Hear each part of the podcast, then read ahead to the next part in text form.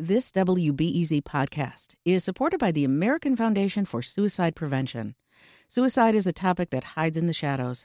It's time we talk away the dark, learn how to spot the warning signs for suicide, and how you can have an open, caring, real conversation to help save lives. Visit the American Foundation for Suicide Prevention to watch the new short film and learn more at afsp.org slash talkawaythedark. This WBEZ podcast is supported by Ravinia, with over 100 concerts under the stars this summer, including Daryl Hall and Elvis Costello, Norah Jones with special guest Mavis Staples, the Beach Boys with special guest John Stamos, Shaggy and TLC, Jason Isbell and the 400 Unit, the Chicago Symphony Orchestra, and more. Their 30 acre park is nestled in a gently wooded area. Bring your own picnic or eat at one of the park restaurants. Tickets available now only at ravinia.org. You know about the Chicago mayoral candidates' policy positions, but how did Brandon Johnson and Paul Vallas grow up? I'm Sasha Ann Simons, and this is Reset. We're eight days away from Chicago's mayoral runoff between Cook County Commissioner Brandon Johnson and former CPS CEO Paul Vallas. A lot of coverage of the candidates focuses on their career experience, but we wanted to know about their childhoods. So WBEZ and the Chicago Sun-Times politics teams researched the upbringing of the two men who want to be the next mayor of Chicago. And we talked to WBEZ reporters Tessa Weinberg, who covered Brandon Johnson's childhood, and Mariah Woelfel, who covered Paul Vallas's childhood. How different was this for you, exploring their lives beyond their career and their relevance to a potential mayorship, Mariah? Sure. So I think we went into these stories kind of asking the question of like what motivates what motivates each of these people, um, what inspires them, what drives them to do their work every day. Um, is that you know coming from a place of ego? Is that coming from a place of serving the community? Of course, it's always a little bit of both. I think when you're talking about a politician, um, but also. Uh, yeah, what is their demeanor li- mm. like? What's their leadership style? You know, they're going to be responsible and overseeing uh, thousands of city employees are going to be responsible for hiring it and for you know setting the tone for the workplace of the city of Chicago. And so, kind of taking a look at what what you know what's their personality like. Yeah, the workplace of the city of Chicago. That's funny how we forget that it's an actual. It's many people's workplace. It's a, yeah. it's a, it's a job. yeah. Uh, Tessa, you focused on Johnson's childhood, as I mentioned. This is through um, through to teaching and CTU organizing. So, how did he grow up? He, I mean, he talks on the campaign trail a lot about growing up in Elgin. Beyond that, what did you learn though? Mm-hmm. Yeah, so he's the middle child of a really big family, 10 kids. Um, he grew up in a three bedroom really? house in Elgin. Um, and it was definitely something, you know, he talks about on the campaign trail a lot that he learned his negotiating skills by learning how to, you know, negotiate space in one bathroom with 10 kids. Um, but it was surprising to learn more about, you know, he talks a lot about how his dad's a pastor, but through the, you know, this profile and reporting it, learning and hearing more of how much you know religion and faith was a really big part of his childhood, how that shaped him. Um, but then kind of seeing how he chose you know the path of public service, which you know I think leads us to the origin story that we kind of are familiar with of you know teaching and the CTU, um, and then going on to be commissioner and now you know vying for the the spot of mayor. Yeah, and Elgin, of course, being 40 miles northwest of, of Chicago. So, speaking of faith, Tessa, I want to play this clip from his sister, Andrea Johnson Williams. Here she talks about how that was growing up for them. The high schoolers had to get on the bus maybe like 5:30, so everybody had to get up. And we all marched downstairs and we we started our morning every single morning with prayer. Speak more about this. Faith seems like it was really grounding him growing mm-hmm. up. Yeah, he talks about you know faith being kind of this grounding force, um, you know, of his marriage today, and he was you know really involved. It sounded like in the church growing up. He was the youth group leader. His sister talked about how you know 15 passenger church vans. That was the car they grew up driving. He would cart them around, you know, did different gospel singing competitions and that, especially after their mom died, who suffered from um, congestive heart failure and later other health issues, that he really took on this kind of leadership role in the in the church and helping to lead that forward and wow. that um, you know, his sister now leads the family's church, but she talked about a lot of people thought it was going to be him, and it seemed like that was kind of the path he he had originally been on. Johnson's travels with him and his wife are also big. Let's hear him talk about this. We didn't go around proselytizing the world. That was not our objective. It was more about just understanding the, the, the unique qualities and the makeup of our people and the commonality that even though we have been separated physically, that we are still very connected um, spiritually, ideologically, emotionally. And that's not missionary work. That's liberation work. And that's why I became a teacher. How did this shape him? Mm-hmm. Yeah, so he and his wife, um, you know, they traveled across the globe to places like Africa, South America, Cuba. Um, you know, he says they couldn't always afford to go together, so sometimes they went one at a time. Mm. Um, but when asked about these travels, you know, he says they really helped shape his teaching. Um, but he pushes back on any characterization of them being, you know, missionary work or anything of the sort. He really talks about it more as kind of, um, you know, these travels really shaped his ideas around, you know, liberation, around um, seeing the connections of Black people across the globe. And he talks about he's been able to incorporate that for students of, you know, these experiences he's had and how he could connect them back to maybe things they were experiencing in Chicago in kind of similar circumstances in some senses. Yeah. And as we know, he spent years teaching, but many still may not understand the connection. They they may not understand how he went from that to entering politics, mm-hmm. right? Was elected office something that the people that you got to talk to around him, did they think he was going to pursue this? Yeah, you know, it was interesting. So he was only a teacher for a few years, and he's been involved with the the Chicago Teachers Union as an organizer and lobbyist, you know, longer than he spent teaching even.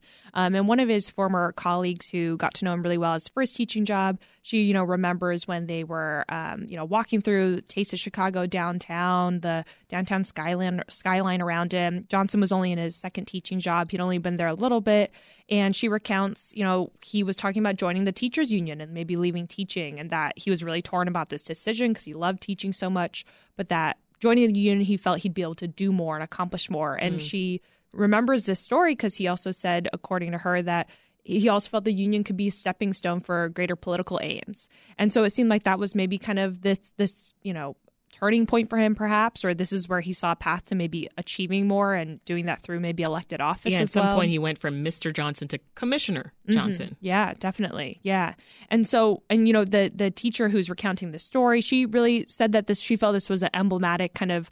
Um, you know, anecdote of just who he is about having this kind of bigger plan for himself and seeing and laying out the steps to get there. And, you know, definitely being kind of a planner in that way of, of his future and that this is the role you know that he maybe sees now as being able to accomplish the most for the city and for you know the people but yeah.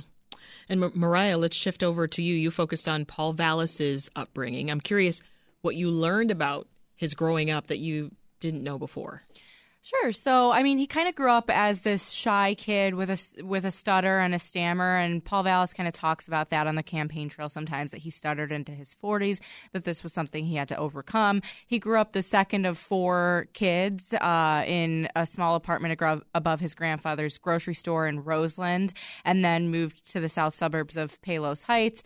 He's the you know grandson of Greek immigrants. His his grandparents, um, you know, lived with him eh, growing up for a little bit as well. And then he really had a hard time in school, in high school, and you know, in elementary school. He was bullied a lot.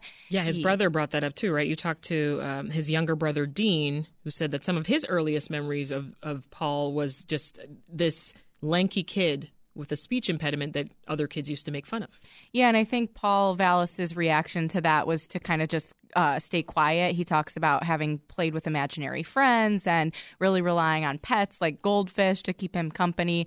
Um, you know, kind of playing sports with the other kids, but mostly just keeping to himself to yeah. avoid bullying. So he had to go through some sort of process to, to grow into himself and build confidence it sounds like. Yeah i think that that kind of came to fruition at western illinois university. Paul vallas worked in you know his family they moved to the south suburbs um, when his dad bought a restaurant in alsip illinois. And so the family was kind of working together at that restaurant and paul vallas decided that he um, wanted to go to college instead. So he first goes to a community college because he says he didn't have the grades to test into a larger state school. Then he transfers to Western Illinois University where he starts to really apply himself. He and his brother um, describe him like going to the weight room um, in a very disciplined way and like lifting a bunch of weights while while studying and kind of going through this like academic and physical transformation and graduating with good grades, a major in political science, yeah. and just building like, you know, the confidence and outspoken Paul Vallas that we see today. Well, maybe it's the major in political science, but I, I wonder if the folks around him if it looked to them like he was someone that was going to be set to have this long career in public service or even elected office. Yeah, I think like maybe not so much when he was a younger kid dealing with the struggles that he dealt with in school and socially, but I think like you know, just as anyone close to you, when you start to see them become, you know, more rooted and, and confident in themselves, you're kind of like, oh, this is the person I always knew you could be. Like yeah. Paul Vallas tells a story about how his mom always used to tell him that, like, the one thing holding his holding him back was not working hard enough, and so it's kind of like that him realizing his potential mm. story. Um, well, here here's a moment where he spoke about his temperament when it comes to getting things done. Let's hear a little bit of that. You don't see me behind the scenes, but I have an intensity when it comes to issues that I'm advocating for or things that I'm trying to do, and I don't get the response that I expect. But it's not the type of anger that does damage, it's the type of anger that reflects frustration, but then it's forgotten and you move on. So, what should we make of this intensity that he speaks about? Paul Vallas right there is responding to criticism from people we spoke to, including a parent in New Orleans who said she would meet with him on a regular basis to advocate for a school in her neighborhood and has witnessed temper tantrums by Paul Vallas, you know, like screaming, slamming things on the desk. She said that when he doesn't get his way, he really can turn ugly. Um, and there he is kind of making a distinction between someone who is angry, you know, in the moment and can maybe scream, but then he goes on to say he's not a punitive person, that anger doesn't carry on into grudges or you know retaliation. And you know I, I think that kind of is something that voters might be concerned about. A, yeah. a, a, mayor, you know, we saw voters kind of tear Mayor Lori Lightfoot apart for her temperament and the quote unquote temper tantrums that she threw um, in office. And so right. I do think voters care about temperament. And this is someone who has, you know, kind of repeatedly said he's out of temper, but also says it's because he's passionate and that might be seen as an asset to some people. Yeah. Well, Tessa, what should people who are looking to become more informed during this this last push to election day, what can they do? Yeah, well, they can listen and read WBEZ. Um, there's also, you know, still plenty of forums coming up, including WBEZ has one with the Sun Times in U Chicago this Thursday at 6 p.m. And you can tune in, you know, listen live on air, come in person at U Chicago's Logan Center.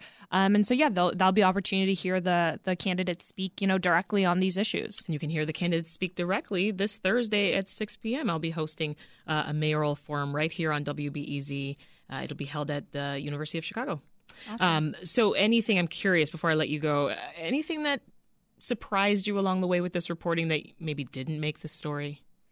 I don't know if it surprised me, but it was a fun anecdote of, you know, we didn't get to include him in the story, but, you know, Johnson talks a lot about, you know, his time as a teacher, about the impact he's had on his students, but we did get to speak with his high school economics teacher. Hmm. And he just had a funny anecdote of the first time he ever met Brandon was when um, actually not it wasn't in Elgin it was in Chicago. They were going uh, back to Elgin for uh, after a field trip and the one student who didn't make the bus back was Brandon Johnson. And so he had to take him home on the metro t- train. The teacher missed his softball Uh-oh. game but it became this kind of inside joke from over the years. So it's fun to hear these you yeah. know more lighthearted anecdotes we'll about. leave it there. WBEZ politics reporters Tessa Weinberg and Mariah Woelfel thank you both. Thank you. Thanks that episode of the Reset podcast was produced by Michael Liptrot and edited by Meha Ahmed. WBEZ has a lot of other great election coverage online. You can find out more about the candidates' policies and how to vote in the upcoming election by heading over to WBEZ.org. I'm Sasha Ann Simons. That's all for now. We'll talk to you again this afternoon.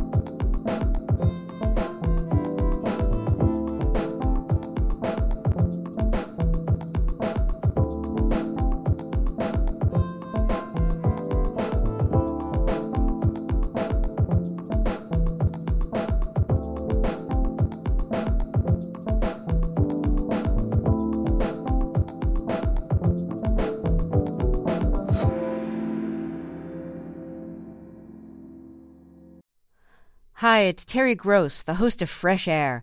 We bring you in depth, long form interviews with actors, directors, musicians, authors, journalists, and more. Listen to our Peabody Award winning Fresh Air podcast from WHYY and NPR.